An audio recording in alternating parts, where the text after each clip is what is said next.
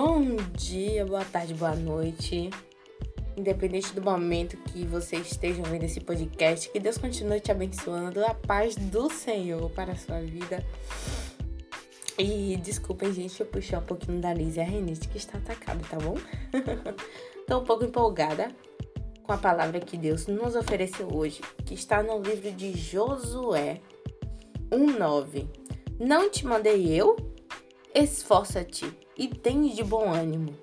Não pasmes, nem te espantes, porque o Senhor teu Deus é contigo por onde quer que andares. Nossa, como essa palavra é maravilhosa. Se vocês pudessem perceber, por favor, percebam a magnitude de Deus dentro da palavra, porque a palavra é algo vivo que entra dentro de nós e que nos, nos, nos transforma, nos muda, né? É o verdadeiro significado de Deus falando conosco. Então, todo mundo sabe que o livro de Josué é baseado na parte em que ele. É, na parte em que ele conquista a terra de Canaã e começa a divisão de terras, né? após a, a ida de Moisés, quando Moisés morre, é, Deus levanta Josué para conquistar a terra de Canaã e, a e fazer a divisão após 40 anos do deserto. Então, quando a gente começa a ler o livro de Josué, Deus começa a falar diretamente com Josué, encorajá-lo, animá-lo, colocar aquele espírito fervoroso, vigoroso, alegre e forte dentro dele. E isso é muito lindo e muito recompensador. Às vezes na vida da gente acontece como Josué, como aconteceu na vida de Josué, quer dizer, ele é, viu uma boa parte desses 40 anos no deserto, onde Deus estava seguindo o povo através da vida de Moisés. Então ele viu, ele deve ter visto uma boa parte desses 40 anos, uma, ou um, pode até sido, ter sido uma pequena parte disso, mas ele viu a magnitude de Deus e Deus da forma que se mostrava para com aquele povo. Então, essa foi a hora de Josué. Essa foi a hora que Deus preparou para levantar Josué assim como levantou Moisés, ele disse que do mesmo jeito que ele estava ali com Moisés, que ele também estaria com Josué, que não era para Josué temer. E às vezes acontece isso na nossa vida, muitas das vezes. Deus levanta outras pessoas e ele fala: Ó, como é que eu tô levantando, ó, como é que eu tô erguendo tal pessoa. Do mesmo jeito e até melhor, eu quero fazer com você. Só que a gente é humano e começa a colocar várias questões e porquês na nossa cabeça. Gente, quando Deus colocar uma coisa no coração de vocês, um ministério na mão de vocês, um talento na mão de vocês, um dom na mão de vocês, comecem a usar para a glória dele. Comecem a usar a favor dele, porque o inimigo sempre usa pessoas, usa setas, joga, joga coisas na, no, no, nosso ar, pensamentos de que a gente não vai conseguir desistir. Repreendam na autoridade do nome de Jesus na vida de vocês, porque quando Deus coloca uma coisa no nosso coração, nos dá um mandamento, uma coisa pra gente fazer, é pra glória dele e vai ser sucesso. Eu nunca vi Deus mandar fazer algum. É, mandar uma pessoa fazer alguma coisa e essa coisa não está certa. Nosso Deus não erra, nosso Deus é perfeito. Nosso Deus é top. Então, tudo que ele mandar a gente fazer é para o bem dele e para o nosso bem. Um pai nunca vai falar para um filho fazer uma coisa errada, a não ser que esse pai seja de má índole. Mas um pai com princípios de boa índole sempre vai pedir coisas boas para o filho fazer. E esse é o nosso pai, nosso super pai, nosso paizão, nosso aba. Quando ele coloca alguma coisa nas nossas mãos para a gente fazer, é certeza da glória dele e para o nosso bem. Então ele fala: Não te mandei eu, esforça-te e tem de bom ânimo. Não pasmes, nem te espantes, porque eu sou teu Deus, é contigo, por onde quer que andes. Ó, Deus chegar e falar isso comigo, nossa, gente, eu iria sair correndo e falar. E ainda tem muita gente que se pergunta assim, Deus, mas por que o Senhor não me levantou em outra hora? Por que o Senhor está me levantando agora? Ah, Senhor, por que demorou tanto tempo? Gente, não existe tempo para Deus. O tempo, as coisas de, de, de contadas para Deus são atemporais. Só existe tempo para nós. Existe tempo no, a, acima do céu, na terra, mas Deus, ele faz quando ele quer, na hora que ele quer, e a gente tem que entender isso. Né? Em Eclesiastes, capítulo 3, fala assim: Existe um tempo certo para cada coisa, momento oportuno para cada propósito debaixo do sol. Tempo de nascer, tempo de morrer, tempo de plantar, tempo de colher. Então, há um tempo determinado para cada propósito debaixo do céu. A partir do capítulo 3 que, é, de Eclesiastes que a gente vai começar a ouvir falando sobre isso. A gente vai começar a ler e meditar sobre isso. Então é isso. Deus começou a levantar Josué porque era o tempo.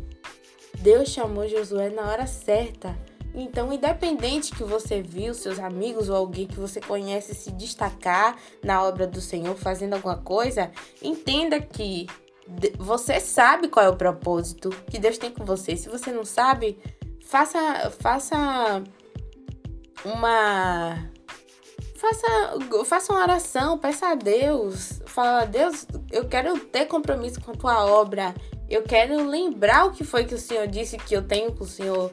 Ou então fala comigo, eu não quero ser uma pessoa só para encher banco de igreja, eu não quero ser uma pessoa só para dizer que tá no teu evangelho. Eu quero ser uma pessoa ativa no teu reino.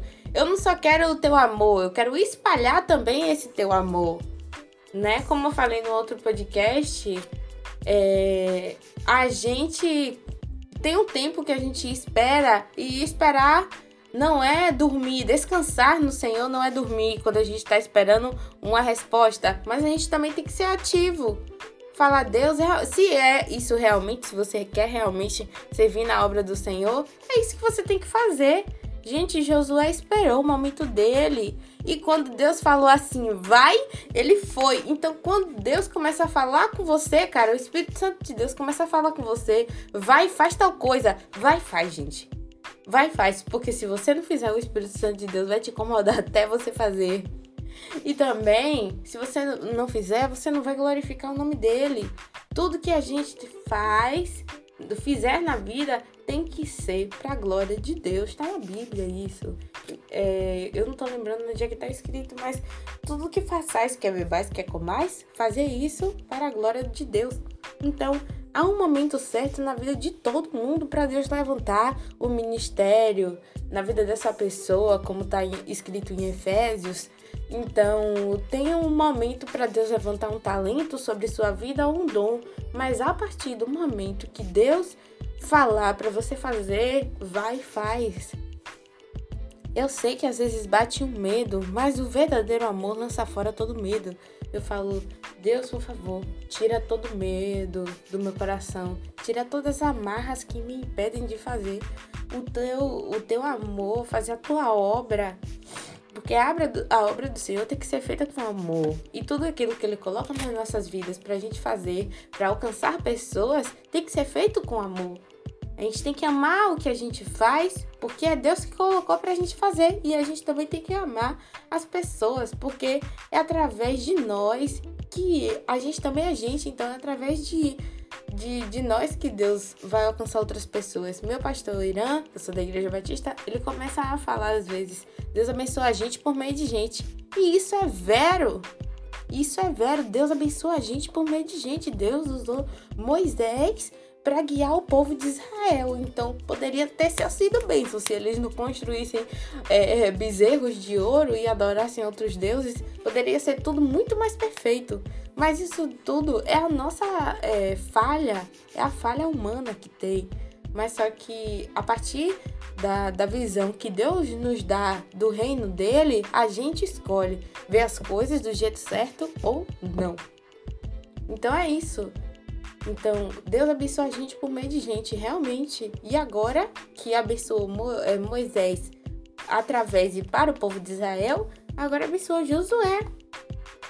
para o povo de Israel tomar é, é, Canaã, ser feliz lá, construir família, tudo lá. Então é isso, galera. Quando Deus colocar uma coisa no coração de vocês, é a hora de vocês, é agora. É tipo uma batalha. É tipo uma batalha. Todo mundo passa vários anos e anos da vida de, da, delas. As pessoas passam anos e anos da vida delas treinando, se aperfeiçoando em golpes, em, em, em manejo com espada, em se esconder, atacar.